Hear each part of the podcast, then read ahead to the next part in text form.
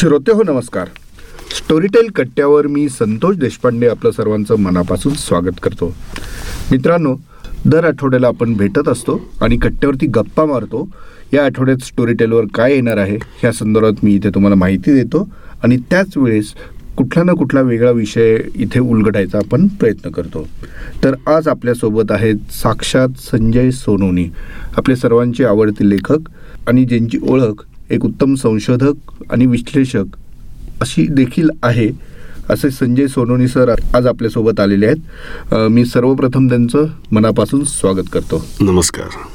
Sir खूप दिवसांनी कट्ट्यावर तुम्ही पुन्हा आलेला आहात. होय अगदी आणि. मला आठवत आहे की स्टोरीटेल कट्ट्याची सुरुवातच आपल्या संभाषणाने झाली होती. अगदी.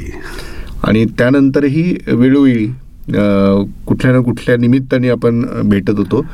यावेळी गॅप आपला जरी खूप असला तरी आपलं नेहमी बोलणं तर होतच होतं.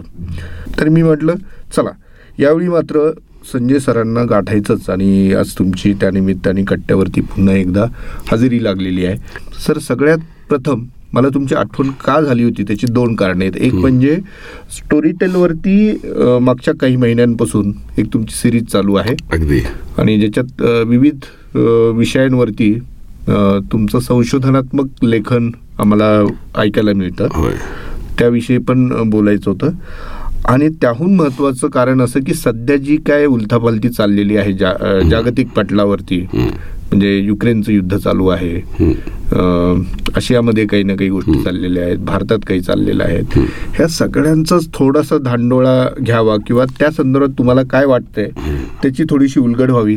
म्हणून आज कट्ट्यावरती तुम्हाला खास मी पाचारण केलं आणि तुम्ही वेळात वेळ काढून आलेला आहात.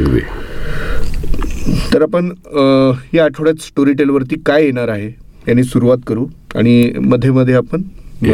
एक एक विषय आपण अ, तेरा तारखेला म्हणजे येत्या तेरा मार्चला खोला धावे पाणी ही विग कानिटकर यांनी लिहिलेली कादंबरी स्टोरी टेलवरती येते. अ, त्याची कथा थोडक्यात अशी की जुन्या नाशिकमध्ये अंतू दीक्षित यांचा एक वाडा असतो मोठा. आणि या घरात जुन्या शहराप्रमाणेच जुन्या विचारांची वळणाची माणसं राहतात. आता ही माणसं नव्या पिढीकडं कसं पाहतात? नव्या पिढीचे विचार स्वीकारतात का? या वैचारिक अंतराचा नात्यांवर काय परिणाम होतो? याची उलगड या खोला धावे पाणी मधून करण्यात आलेली आहे. त्यामुळे श्रोत्यांना नक्की आवडेल असं ही विग कानिटकरांची कलाकृती स्टोरी टेलवरती आपल्या सर्वांना भेटीला येते आहे. सर हे आता मी जो उल्लेख केला की वैचारिक अंतर जे आता नव्या आणि जुन्या पिढीमध्ये पाहायला मिळतं आणि त्यांनी नाती बदलतायत असं त्याचं चित्रण एकूणच त्याच्यात केलेलं आहे. बरोबर. खरोखर असं होतंय का? तुमचं काय ऑब्झर्वेशन आहे? खरं म्हणजे असं होत असतं पिढी दर पिढी. हे थोडेसे वैचारिक बदल सामाजिक बदल सांस्कृतिक बदल हे होत जात असतात. आता आपण जर जागतिकरणानंतर जर पाहिलं तर हा वेग फार प्रचंड प्रमाणात वाढल्याचा आपल्या लक्षात येईल. पूर्वी तो बदल होता परंतु तो स्लो होता. त्यामुळे जरी वैचारिक संघर्ष असला तरी नाती टिकून होती. नातेसंबंध टिकून होते. मग ते आई वडिलांशी असतील पत्नीशी असतील भावा बहिणींशी असतील. परंतु आता मात्र की व्यक्तिवादी माणूस होत चाललाय. पूर्वी कसा होता तो जरा थोडासा सामाजिक होता. आणि आता तो त्याचं व्यक्तीकरण झालंय म्हणजे व्यक्ती केंद्रितीकरण झालंय.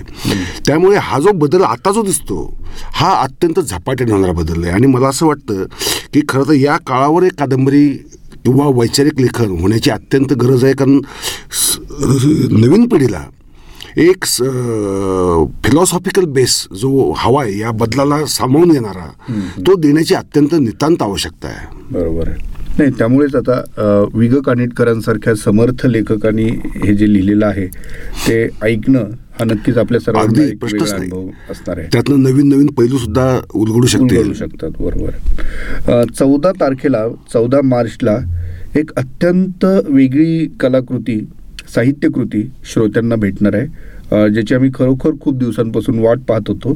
त्याचं नाव आहे नलदमयंती.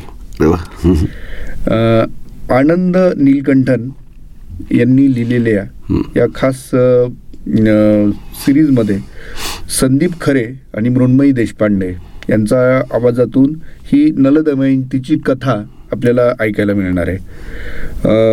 आणि नलदमयंती त्याच्या ज्या गोष्टी आहेत त्या अनेक लेखकांनी आपापल्या पद्धतीने आपापल्या कल्पनाशक्तीने आतापर्यंत रंगवलेल्या आहेत. पण स्टोरी टेलवरती आलेली म्हणजे ही आपली ओरिजिनल आहे ही कथा निश्चितच वेगळी आहे. कारण या कथेमध्ये एक दिवस अचानक ब्रह्मदेवाला पृथ्वी किंवा मनुष्य जाती निर्माण केल्याचा पश्चाताप होतो आणि तो ती नष्ट करायला निघतो. आता त्यावेळी हेमांग नावाचा एक दिव्य हंस ब्रह्मदेवाला तसं न करण्याची विनंती करतो. तेव्हा ब्रह्मदेव हेमांगला म्हणतो मला पृथ्वीवरची अशी एक महिला किंवा पुरुष दाखव ज्यांचं मन विश्वास नशीब प्रसिद्धी किंवा सुंदर रूप गेल्यानंतरही विचलित होत नाही. त्यांना पाप पराजित करू शकत नाही. तसं दाखवू शकलास तर मग मी माझा विचार बदलेन. ब्रह्मदेवाचा विचार बदलण्यासाठी हेमांग पृथ्वीवरती येतो आणि नलदमयंतीचा शोध घेतो. संपूर्ण मनुष्य जात वाचवण्यासाठी नलदमयंतीला कोणकोणत्या परीक्षांमधून जावं लागतं? त्यातून प्रेमाचा विजय होतो का? हे या गोष्टीतून. ऐकायला मिळतं. फारच छान. तर हे मी मी जसं म्हटलं तर खूप दिवसांपासून ऐकून होतो. पण आता स्टोरी टेलवरती. ती येत आहे. आणि संदीप खरे मृण्मयी देशपांडे यांसारख्या दिग्गज कलाकारांच्या आवाजातून आपल्याला ते ऐकायला मिळणार आहे. तुम्ही सर पुराण कथांवरती खूप काम केलेलं मी या नरदमयंतीवर ही कथा लिहिली आहे. देव दानव आणि मानव या स्टोरी टेलवरच्याच सिरीजमध्ये हा. त्याचं स्वरूप मी थोडंसं वेगळ्या पद्धतीने घेतलं ते मानवी विचार विकार आणि तो संघर्ष मी त्याला असं स्वरूप दिलं आणि यांनी जे स्वरूप दिलं हे अत्यंत काय म्हणू आपण त्याला अद्भुत रम्य बरं. आणि ज्याला आपण असं म्हणू की अशी व्यक्ती अस्तित्वात जर असली तर काय होऊ शकतं आणि काय होऊ शकत नाही? याचा हा मूर्तिमंत पाठ हा कथेतनं मिळेल याची मला खात्री आहे. येस तर आपण सगळेच जण नक्की ते ऐकूया. चौदा मार्च रोजी नल दमयंती. सर पुढचा एक विषय होता. म्हणजे सोळा तारखेलाच तुमची स्वतःचीच. आणखी एक नवीन जी लेख मला तुमची सध्या चालू आहे त्याच्यातलाच पुढचा भाग येतोय. आणि वेगवेगळे वैचारिक विषय संशोधनात्मक पद्धतीने तुम्ही त्याच्यामध्ये मांडत असता. संदीप कर्णिक यांच्या आवाजातून ते आम्हाला ऐकायला मिळतं. यावेळी विषय आहे सार्वभौम भारताला आव्हान देणारा नक्षलवाद. अगदी बरोबर. आता या याचं वर्णन मी करण्यापेक्षा तुम्हीच थोडक्यात सांगितलं तर बरं होईल. श्रोते हो असं आहे की गेली कित्येक दशकं जो भारतामध्ये रेड कॉरिडॉर जो बनलेला आहे चीनमधनं येणारी शस्त्रास्त्र आणि माओवादाची जी बिजर आदिवासी पट्ट्यामध्ये सर्वत्र जी रोवली जात आहेत आणि त्यातनं एक क्रांती करण्याचा जो प्रयत्न आहे म्हणजे भारतीय सार्वभौमताच धोक्यात आणणं घटना मा- मान्य न करणं तिरंगा मान्य न करणं किंवा राष्ट्रच मान्य न करणं आणि संसदसुद्धा मान्य न करणं अशा प्रकारचं अंतिम ध्येय असणारी ही माओवादी किंवा नक्षलवादी ही संकल्पना आहे. आणि आतापर्यंत भारताने तीन युद्ध केलेली आहेत महत्त्वाची म्हणजे पाकिस्तानशी झालेली युद्ध चीनशी झालेली युद्ध. त्यात जेवढी माणसं मेली नाहीत जेवढे सैनिक मेले नाहीत त्याच्या चौपट लोक या संघर्षामध्ये मेलेली आहेत. मग यात सरकारी अधिकारी कंत्राटदार त्या भागात काम करणारे लोक याची संख्या फार मोठी आहे आणि यात दुर्दैवाची गोष्ट अशी आहे की मार्क्सवाद किंवा माओवादाला समर्थन देणारे विचारवंत ज्याला आपण म्हणू किंवा बौद्धिकदृष्ट्या पाठबळ देणारी माणसं ही डाव्या मनो म- मनोरचनेची माणसं ही कोणत्या ना कोणत्या प्रकारामध्ये या संघर्षाला माओवादाला प्रत्यक्ष अप्रत्यक्ष समर्थन देत असतात. आणि भारतात लागलेली ही कीड आहे असं माझं प्रामाणिक मत आहे. मी मागे म्हटलं होतं की सैन्याचा वापर करूनच कारण हे देशशत्रू आहेत. यांच्याशी पोलीस नाही लढू शकत कारण पोलीस आपल्याला माहिती आहे छत्तीसगडला काय झालं आताच अलीकडे गडचिरोली भागात काय झालं की पोलीस यांच्याशी संघर्ष नाही करू शकत. आणि पोलिसात ते बरेचसे साठ सत्तर टक्के लोक स्थानिकच असल्यामुळे ते नकळतपणे त्या माओवाद्यांशी दडपणाखाली असतील किंवा सामील असतील कोणत्या ना कोणत्या प्रकारे. त्यामुळे हा लढा विषम लढा आहे. हा लढा कुठेतरी संपला पाहिजे. माओवाद हे कोणत्याही समस्येला उत्तर नाही. साम्यवादही उत्तर नाही खरं म्हणजे. साम्यवाद ही एक संकल्पना आहे. एक आपली वैचारिक किंवा अकॅडमिक त्याचं स्वरूप आहे. वास्तवामध्ये येणं ते कालतरी शक्य नाही. आणि माओवाद जो आहे हा अत्यंत हिंसक आणि राष्ट्राशी युद्ध छेडणारा असल्यामुळे त्याचा समूह नायनाट करायला पाहिजे असं मत मी या प्रदीर्घ लेखातनं आकडेवारीसहित मांडलेलं आहे. अच्छा. नाही आम्हाला नक्कीच आता त्याविषयी विस्तृत ऐकायला आवडेल. त्याच्यामुळे आम्ही सगळेजण सोळा मार्चला आपली ही मालिका आहे. त्याच्यातील नक्षलवादासंदर्भातलं आपलं जे विश्लेषण आहे ते आम्ही नक्कीच ऐकू. सतरा तारखेला म्हणजे सतरा मार्च रोजी झलक ही सुहास शिरोळकरांची कथा आपल्याला ऐकायला मिळणार आहे. अनिरुद्ध दडके यांचा आवाज त्याला लाभलेला आहे. आता झलकमध्ये काय असतं? तर लहान असताना एकाला छोटासा अपघात होतो. पण त्या गोष्टीला कोणी महत्त्व दिलं नव्हतं. जसजसा तो मोठा होत गेला तसं त्याच्या स्मृतीपटलावरून ती घटना साफ पुसली गेली होती. पण याच अपघातामुळे झालेल्या त्याच्या मेंदूतल्या निद्रिस्त सेल्स जागृत झा- होतात त्याची त्याला कल्पना नव्हती. आणि त्यामुळं भविष्यात घडणाऱ्या घटना त्याला अगोदरच दिसू लागतात. असं काही वेगळं देण्यामागं खरोखरच काही ईश्वरी संकेत असेल का? आणि का तो फक्त शास्त्रीय चमत्कार असेल? याच विषयावरती झलक हे सुशीलच्या खास शैलीतून त्यांची गोष्ट फुलवण्याची जी आहे. तर याच विषयावरती जातक शिलेदार म्हणजे आता मी ज्याचं वर्णन केलं तो जातक शिलेदार या तरुणाच्या आयुष्यावर आयुष्यातल्या गोष्टींवरती बेतलेली ही कथा आहे. गूढ कहाणी आहे. तर आपण सुहास शिरोळकरांची ही कथा अनिरुद्ध दडके यांच्या आवाजात ऐकणार आहोत. तर झलक हे नक्कीच लोकांना ऐकायला आवडेल. नक्कीच. सर शिरोळकरांचं तुमचं नातं खूप जुनं आहे. होय आणि आम्हाला बऱ्याचदा सुहास शिरोळकर नाही आहेत असं वाटतच नाही कारण हो. तुमच्यासारखे लेखक आजही आमच्यात आहेत. ज्यांनी त्यांच्यासोबत काम केलेलं आहे. आणि जसे एक सावलीप्रमाणे पण तुमचं नातं हो. होतं तुमचं एखादी आठवण? ते एवढे अफलातून असे असे विषय ते कसं काय निवडायचे हो? तेच सांगतो. ते एकतंत अफलातून व्यक्तिमत्व. त्यांचं बालसुलभ कुतूहल होतं. प्रत्येक गोष्टीचा ते खोलात जाऊन विचार करायचे. आणि त्यांच्या विचार करण्याच्या प्रश्नांना कोणताही अंत नसायचा. कोणत्याही प्रकारचा. म्हणजे त्याला असं एक ठराविक साचेबद्ध स्वरूप नव्हतं. त्यामुळे झालं काय की त्यांना असे इतक्या वेगवेगळ्या अफलातून कल्पना सुचायच्या. आणि त्या कल्पना सुचल्यामुळे ते थांबायचे नाही. ते त्यावर अभ्यास करायचे आणि त्याच्यावर त्यांच्या खास खुमासदार शैलीमध्ये ते लेखन करायचे. आणि लोकांच्या हृदयावर त्यांनी किती राज्य केलं आजही करतात आणि भविष्यातही करत राहतील यात काही शंका नाही आहे तर सुशी हे तसं एक अफलातून व्यक्तिमत्व होतं असं म्हटलं तरी चालेल. मी त्यांचा एक किस्सा सांगतो लता दिदी आत्ताच गेलेले आहेत. तर सुहास शिरवळकर आणि त्यांचे बॉडीगार्ड होते मिलिंद कुलकर्णी नावाचे. आणि लता दिदी होत्या महाबळेश्वरला. आणि लता दिदी पहाटेच्या वेळेस बंगल्यात दिसल्या नाही. मग हे दोघंही शोधत शोधत शोधत गेले. आणि त्यांच्या कानावर अत्यंत मधुर असा आवाज आला. आता विश्वात्मकी देवे येणे वाघ्यांनी तोशावे. आणि ते लता दिदींच्या आवाजात आणि त्या पहाटेच्या निर अत्यंत. निरव शांततेमध्ये घनगंभीर म्हणजे ते सगळे द पहाडी डोंगर दऱ्या झाडं याच्यामध्ये येणारा तो आवाज. आणि बाजूला झरा वाहत होता. आणि हे दोघं तिथे असे स्तब्ध उभे राहिले. आणि सुशी म्हणजे काका मी त्यांना काका म्हणायचो. काका मला म्हणाले की म्हणे मी त्या क्षणी मला एक जो दैवी अनुभव आला की असा दैवी काळ असू शकतो कारण ते स्टुडिओ नाही मी रेकॉर्डिंग केलेलं ऐकत नाही जिवंत ऐकतो आणि तो निसर्गाच्या सान्निध्यामध्ये. आणि ज्यावेळेस दिल्ली गेल्या त्यावेळेस मला आलेली पहिली आठवण ही होती. म्हणजे सुशीनमध्ये एवढे गुण होते. त्यांना संगीतातलं असेल काव्यातलं असेल उर्दूवर त्यांचं प्रभुत्व होतं. म्हणजे आजच्या साहित्यिकांना किंवा वाचकांना सुद्धा माहीत नाही. एवढे अगणित पैलू त्यांच्यामध्ये होते.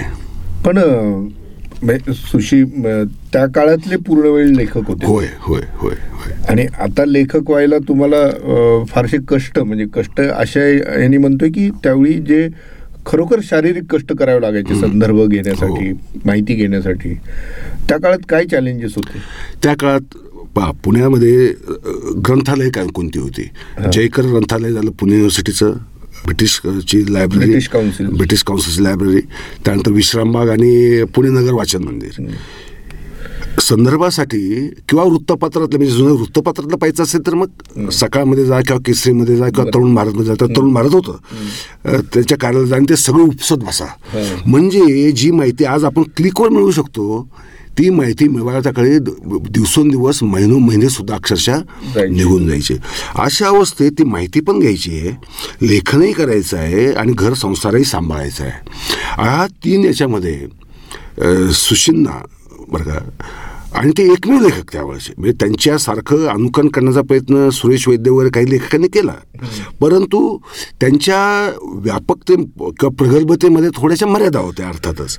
विषय सुचण्यामधल्या मर्यादा होत्या. त्यामुळे त्यांना ते जमलं नाही. पण सुशिना मात्र हे सातत्य ठेवणं ज जमणं आणि त्यांना तसे प्रकाशके मिळाले. म्हणजे राजीव बर्वे असतील किंवा असे अनेक प्रकाशक त्यांना मिळाले. म्हणजे मनोरमा प्रकाशन असेल. असे अनेक आणि अत्यंत त्यांच्यावर जीव लावणारे प्रकाशक त्यांना मिळाले.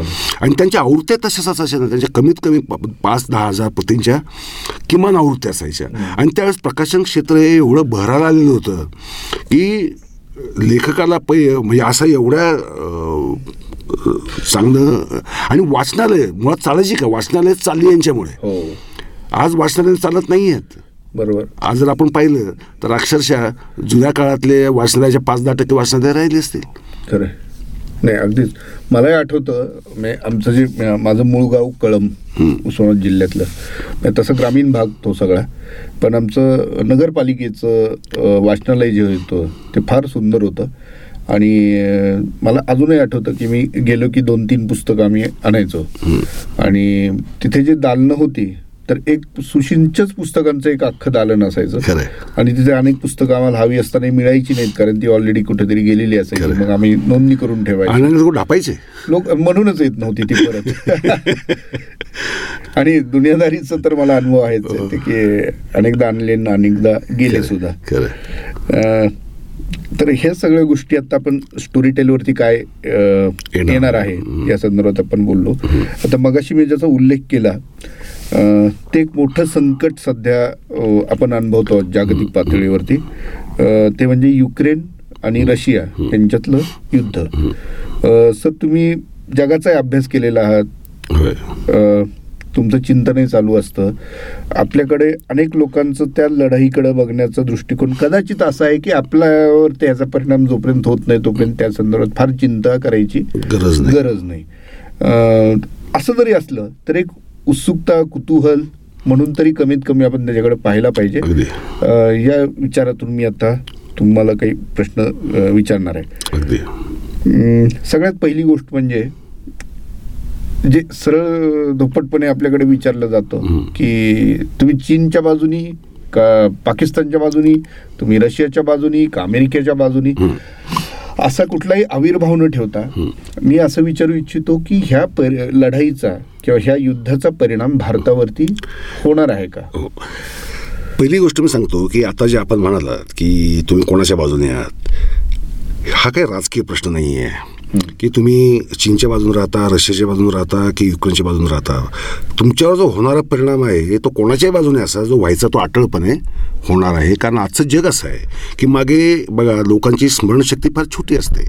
ग्रीसवर परिणाम आला होता आर्थिक संकट आलं होतं. युद्ध हो, नव्हतं. हो, हो. युद्ध नव्हतंच. आर्थिक संकट आलं होतं तो देश दिवाळखोरीच्या उंबरठ्यावर होता. साऱ्या जगावर संकट आलं की नाही आलं? आलं. आलं. दुसरं अमेरिकेमध्ये सबप्राईम झाला. अमेरिकेचा अटॅक झाला नव्हता. अमेरिकेशी कोणी युद्ध पुकारलेलं आर्थिक संकट होतं फक्त. बरोबर आहे. पण ते सबप्राईम होतं. आणि त्या सबप्राईमचा परिणाम अख्ख्या जगाच्या इकॉनॉमीवर झाला. त्यानंतर तिसरं येऊ चीन अमेरिका. चीनशी व्यापार युद्ध केलं. परिणाम सारं जग त्यात ओढलं गेलं. म्हणजे युरोपियन युनियन ओढली गेली ऑस्ट्रेलिया ओढला गेला भारतही ओढला गेला सारे ओढले गेले. आज असं आहे की जगामध्ये जग एवढं जवळ आलेलं आहे की आणि आर्थिकदृष्ट्या एकमेकांवर एवढं इंटरडिपेंडंट आहे. की आज नामिबिया म्हणजे एवढा अत्यंत दुर्लक्षणीय देश. त्यात सुद्धा जर काही झालं किंवा क्रांती झाली किंवा राजकीय कोणतं संकट आलं काय आलं त्याचा परिणाम भारतावर होणार का? निश्चितपणे होणार आहे. त्यामुळे युक्रेन असो कुवेत असो इराक असो इराण असो अफगाणिस्तान असो या सगळ्यांचा परिणाम भारतावर अपरिहार्यपणे होतोय आणि आता तो दिसायला लागलेला आहे. आपल्याला ज्या पद्धतीने तेलाच्या किमती असतील किंवा ऑइलच्या म्हणजे खाद्यतेलांच्या किमती असतील किंवा धान्याच्या किमती असतील त्याच्यामध्ये फरक पडायला लागलेलाच आहे. आणि हे जर युद्ध जर अजून प्रदीर्घकाळ जर खेचलं गेलं तर आपला महागाईचा दर जो आहे. जो आता सहा साडेसहा टक्क्याच्या आसपास आहे.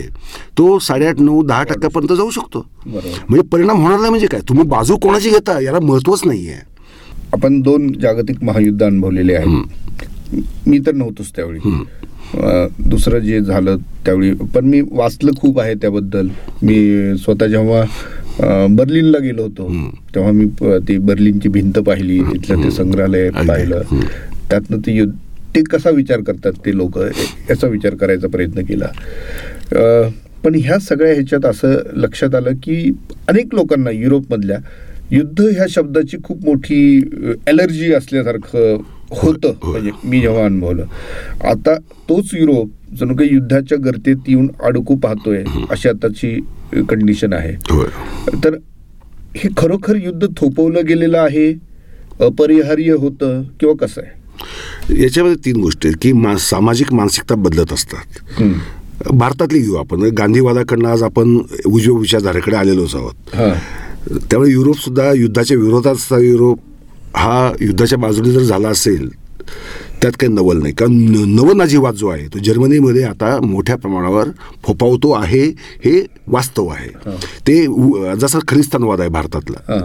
तो सुद्धा सुप्त त्याची. एक अंडर करंट तो आहे आणि तो कधीही विस्फोट होऊ शकतो. आणि असं म्हणतात परवाच्या निवडणुकीमध्ये तो पण अंडर करंट होता होताच. तो होताच. मग आता युरोप रशिया आणि त्याच्यामध्ये असणारा युक्रेन. आता युक्रेनचं काय चुकलं किंवा काय बरोबर आहे याच्या खोलात न जाता आपण असं समजूयात की युक्रेन हा एकेकाळी रशियाचा भाग होता. त्यामुळे युक्रेनने युरोपकडे जावं असं रशियाला वाटणं तर स्वाभाविक शक्यच होतं नव्हतं. म्हणजे जाऊ जाऊ नये असंच वाटणं स्वाभाविक होतं. पण युक्रेनने काय केलं की नाटो असेल किंवा युरोपियन युनियन असेल त्यांच्याशी जरा थोडंसं हे करण्याचा प्रयत्न केला. म्हणजे मैत्री संबंध करण्याचा प्रयत्न केला. कारण का? पुन्हा आर्थिक कारणाशी आपण येतो. कारण युक्रेनचा जो एक्सपोर्ट आहे युरोपला तो आहे पंचेचाळीस टक्के. एकूण एक्सपोर्टच्या पंचेचाळीस टक्के एक्सपोर्ट आहे युरोपला. मग युरोप जर एवढा जर माल युक्रेनकडनं घेणार असेल तर युरोपसुद्धा काही ना काही अटी युक्रेनवर लादणार. हे स्वाभाविकच आहे. म्हणजे ही देवाणघेवाण असते. कारण तुम्ही फक्त आम्हाला विकत राहा. आणि आम्हीच काहीच तुम्हाला दे- बदल्यात देणार नाही. असं तर काही होत नाही. त्यामुळे युक्रेनने जी भूमिका घेतली ती त्याच्या जागी योग्यच होती. पण त्याच वेळेस त्यांच्या हे लक्षात नाही आलं की हा जो समतोल जो आहे की म्हणजे आपले रशियाशी असणारे इम्पोर्ट एक्सपोर्टचे काही व्यावसायिक किंवा आर्थिक संबंध आणि युरोपशी निर्माण होणारे संबंध आणि त्यात अमेरिका आहे. अमेरिका ही राष्ट्र जगातलं एकमेव असं आहे. मी अमेरिकेतल्या रेडिओवर दिलेल्या याच्यामध्ये इंटरव्ह्यूमध्ये हे म्हटलं होतं की जगातलं सर्वात मोठं दहशतवादी राष्ट्र जर कोणतं असेल तर ते अमेरिका आहे. आणि अमेरिकेच्या भूमीवर दिलं ते आश्चर्य वाटलं. कारण त्यांना वाटलं मी पाकिस्तान वगैरे म्हणेल ना. की जगातला मोठा दहशतवादी कोण?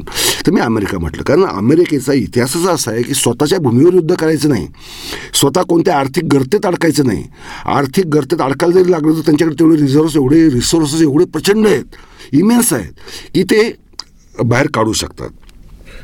मग जगामध्ये सत्ता समतोल कसा बिघडवता येईल? आता होतं काय की मधल्या काळात जर आपण पाहिलं रशिया आणि अमेरिका यांच्यात एक शीतयुद्ध चालू होतं.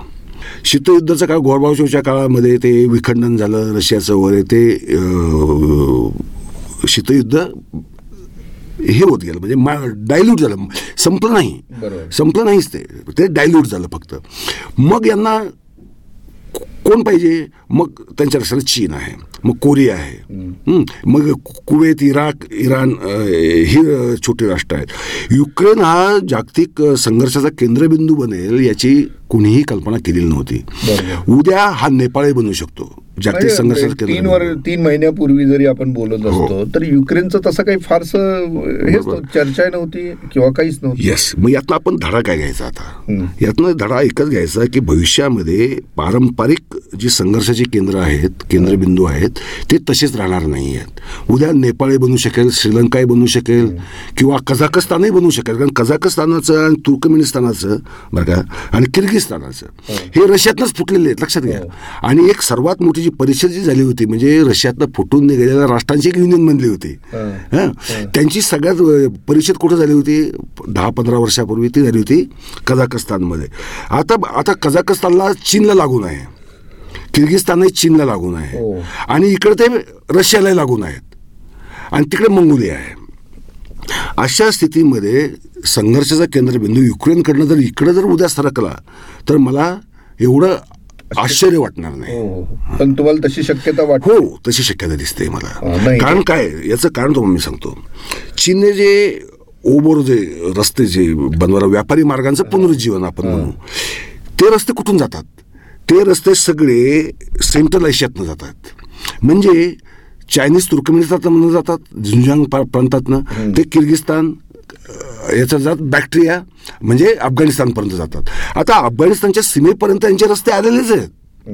चीनचे. मग अशा स्थितीमध्ये चीनचं तिथे वर्चस्व वाढेल अशी जर भीती रशियाला असणारच आहे. परंतु त्याची जर तीव्रता वाढली तर उद्या ते सुद्धा संघर्षाचं कारण बनू शकेल. पण चीन बाजूला राहील आणि कझाकस्तान आणि तो- किर्गिस्तान हे ताब्यात घेण्याचं किंवा त्यांच्यावर दबाव आणण्याचं आणि हे थांबवण्याचा प्रयत्न रशिया. करणार. मग अशा वेळेस अमेरिका काय भूमिका घेईल? अमेरिका ना रशियाच्या बाजूला जाऊ शकत ना चीनच्या बाजूला शकत. मग त्यावेळेस ते अफगाणिस्तानला पुन्हा बळ देतील. म्हणजे अशा स्वरूपाची गणित नाही म्हणजे हे सगळं खूपच कॉम्प्लिकेटेड आहे. कॉम्प्लिकेटेड आहे. बरोबर. आणि आपण जितकं शिरू तितके अनेक विषय त्याच्यातनं निघू शकतात. पहिलं निघू शकतात. म्हणजे मी पहिल्यांदाच पण हा पॉइंट आता माझ्यासमोर आला की त्या दृष्टीने तिकडे पाहिलंच नव्हतं. ना. आपण फक्त फोकस ठेवतोय की युरोप आणि इकडचा हा आपण काय केलं? तुम्हाला मी सांगतो ब्याण्णव सालापासून आपली सगळ्यात मोठी चूक झाली की पूर्वेकडे आपण पाहायचं बंद केलं. म्हणजे थायलंड असेल व्हिएटनाम असेल जपान असेल किंवा त्या भागातली जी काही दक्षिण पूर्व आशियातली जी राष्ट्र आहेत म्हणजे म्यानमार असेल कम कंबोडिया असेल ही जी सगळी राष्ट्र आहेत त्यांच्याकडे आपण प्रचंड दुर्लक्ष केलं.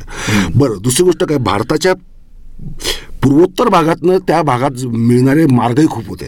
आठ मार्ग. टोटल आज मला माहीत असणारे आठ मार्ग आहेत. म्हणजे युनानला जोडणारे पण होते म्हणजे चीनला जोडणारे पण दोन मार्ग होते तीन मार्ग होते. आणि या भागात थायलंडपर्यंत जाणारा एक मार्ग होता एक महामार्ग होता. तो मार्ग त्याचं पुनरुज्जीवन आपण केलंच नाही आहे आपण चीनने काय केलं? चीनने मारली त्याच्यावर बाजी. आपण हे जर रस्त्याचं पुनरुज्जीवन केलं असतं तर आपल्याला चीनवर दबाव आणायला बाकीची जी राष्ट्र आहेत कडेची म्हणजे चीनच्या दक्षिणेकडची. त्यांचा आपल्याला काहीतरी उपयोग झाला असता. कारण त्यांच्याशी आपले व्यापारी संबंध झाले असते लष्करी संबंध झाले असते. पण ते झालेलं नाही आहे म्हणजे आपण आता फक्त पूर्व पश्चिमेकडे पाहायच्या ऐवजी समतोल दृष्टाने पूर्वेकडे पाहावं पश्चिमेकडे पाहावं आणि कुठेतरी खऱ्या अर्थाने तटस्थतावाद ज्याला आपण म्हणतो. कारण आज आपण जो अलिप्ततावाद दाखवलाय आताचा. तो कमजोराचा अलिप्ततावाद आहे. तो समर्थाचा अलिप्ततावाद नाही आहे पण त्याशिवाय पर्याय नव्हता. पर्यायी नव्हता कारण आपण काही करूच शकत नव्हतो. आपल्या हातातच नव्हतं काही. आणि मला अजून संजयजी ह्या गोष्टीची माहिती प्रथमच कळाली की आपले विद्यार्थी एवढ्या मोठ्या प्रमाणात आहेत मोठ्या प्रमाणात आहेत तिथं हे माहीत होतं. पण एवढ्या मोठ्या प्रमाणात आहेत हे तिथं ते मुलं अडकल्यानंतरच कळलं. अगदी खरं ह्याच्यातनं सुद्धा आपली भारतीय शिक्षण पद्धती कशी आहे किंवा ती मग ही आपल्याकडं का नाही अकॉमोडेट होऊ शकत हा पण अर्थात वेगळा विषय समोर येतो. थोडक्यात सांगायचं म्हणजे भारताने जे शिक्षणाचं बजेट आहे दोन अडीच टक्के सध्या काहीतरी आहे त्यातले तर दीड टक्का ते दीड ते पावदोन टक्के हे फक्त ॲडमिनिस्ट्रेटिव्ह गोष्टी खर्च होतात विद्यार्थ्याच्या शिक्षणासाठी लागत नाही. माझ्या मते हे बजेट सहा ते सात टक्क्यापर्यंत गेलं पाहिजे आणि सगळं शिक्षण सरकारने केलं पाहिजे. बरोबर. त्याशिवाय पर्याय नाही हे खाजगी महाविद्यालय कॉलेजेस याचा काही उपयोग नाही आहे यातनं चांगलं शिक्षणही मिळत नाही. म्हणजे मूल्यवान म्हणजे मूल्य शिक्षण चांगलं मिळत नाही किंवा तेवढ्या ताकदीचं अकॅडमिक शिक्षणही मिळत नाही. आणि पैसे मात्र जात असतात. म्हणजे आता शिक्षण घ्यायचं म्हणजे बाप अब्जादेशीच असला पाहिजे. बरोबर. अशी स्थिती आहे. मग ही मुलं तिकडे का जातात? स्वस्तात आहे. मग त्यांना परवडतं तुम्हाला का परवडत नाही? बरोबर. नाही पण आता हे सरकारला कोण शिकवणार? हा विषय आहे. तुम्हाला सांगू याला पुन्हा लोक जबाबदार आहेत. लोक रस्त्यावर येतात आरक्षणासाठी येतात. बरोबर. लोक रस्त्यावर जातीच्या प्रश्नासाठी येतात. लोक रस्त्यावर कायसाठी येतात? रस्ता नाही हे नाही ते नाही आम्हाला चांगलं शिक्षण द्या. पण आम्हाला शिक्षण चांगलं द्या. यासाठी एकही माणूस पालक सुद्धा विद्यार्थी सुद्धा रस्त्यावर येत नाहीत. आता बघ अभाविपा आहे काँग्रेसची ती काही युनियन बरोबर आहे? सगळ्या राजकीय पक्षांच्या विद्यार्थी युनियन आहेत ना. पण ते फक्त राजकीय कारणासाठी उपयोग करतात. ते अशा गोष्टींसाठी त्यांचा अवलंब करत नाही कारण ते त्यांनाच अडचणीत आणणारे असतात. बरोबर. मग कसं होणार? तर हे आपल्याला बदलायला पाहिजे. आपण आपला सगळा दृष्टिकोन समग्र दृष्टिकोन हा शिक्षण शिक शिक्षण. कारण आपल्या सा सगळ्या सामाजिक समस्यांचं कारण हे शिक्षणात दडलेलं आहे. बरोबर. थोडक्यात आता जाता जाता प्रश्न मी विचारतो. थोडक्यात युक्रेन प्रकरणापासून आपण कुठला धडा घ्यायला पाहिजे?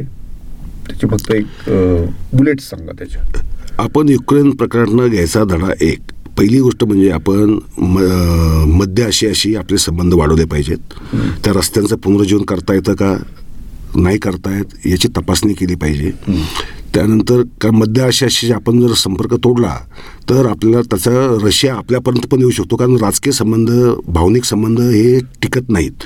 त्यामुळे आपल्याला एक बफर झोन निर्माण करावा लागेल. अफगाणिस्तानमध्ये आपण तसा प्रयत्न केला होता परंतु आता ते तालिबानचं सरकार आल्यामुळे ते पुन्हा उद्ध्वस्त झालं. पण पुन्हा आपण तिथे आपण बाजी मारली पाहिजे प्रयत्न केला पाहिजे. कारण मध्ये पाकिस्तान आहे. आणि पाकिस्तान असल्यामुळे तसाही आपल्याला तो धोका आहे. पण आपण गिलगिट बाल्टिस्तान मार्गातनं अफगाणिस्तानशी जुळून घेणं आपल्याला कसं फायद्याचं होईल ते आपण एक पाहायला पाहिजे. चौथी गोष्ट आपण नेपाळ असेल श्रीलंका असेल म्यानमार असेल मालदीव असेल हे जे शेजारी राष्ट्र जे आहेत चारी बाजूने भारताच्या त्या राष्ट्रांची मग ते छोटी असोत का मोठी असोत त्यांच्याशी आपण राजनैतिक संबंध आणि आर्थिक संबंध हे प्रकर्षाने अत्यंत चांगल्या पद्धतीने टिकवले पाहिजेत. हे जर आपण करू शकलो आणि पाचवी गोष्ट एक सगळ्यात महत्त्वाची गोष्ट राष्ट्रीय व्यक्तिमत्व काय? भारताचं रा- भारत हा एकीकडे आपण म्हणतो बुद्ध महावीर गांधींचा देश आहे. एकीकडे आपण म्हणतो हा योद्ध्यांचा देश आहे प्राचीन परंपरा एवढ्या आहेत तेवढ्या आहेत आणि आम आमक्यान आमक्यानं तमक्यान दुटलं ही एक विचारधारा आहे. या याच्या पलीकडे जाऊन आपले व्यक्तिमत्व काय आहे? राष्ट्र म्हणून. म्हणजे तुमचं एक जा जागतिक प्रभाव पडेल. असं तुमचं एक कॅरेक्टर काय? नॅशनल कॅरेक्टर काय? ते नॅशनल कॅरेक्टर आपल्याला बिल्ड करावं लागेल. ते आजपर्यंत बिल्ड झालेलं दुर्दैवाने नाही आहे नाही. तुम्ही खूपच मुलगामी प्रश्न आता उपस्थित केला. किंवा मुद्दा उपस्थित केला असं आपण म्हणू. आणि त्याला ॲड्रेस केलं म्हणजे अनेक गोष्टींना ॲड्रेस केल्यासारखं. होईल. सर तुम्ही वेळ काढला.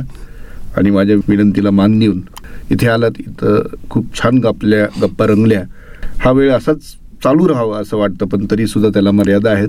आपण पुन्हा एकदा नवीन विषय घेऊन कट्ट्यावरती येऊया. नक्कीच. तुमचं पुन्हा एकदा मनपूर्वक आभार मानतो. धन्यवाद. आणि स्टोरीटेल कट्ट्याच्या सर्व श्रोत्यांच्या वतीनेही आणि स्टोरीटेलवरच्या तुमच्या सर्व चाहत्यांच्या वतीनेही तुमचं पुन्हा एकदा आभार मानतो आणि आपण भेटूया. हे आश्वासन नक्कीच. धन्यवाद संतोषजी. धन्यवाद श्रोते हो.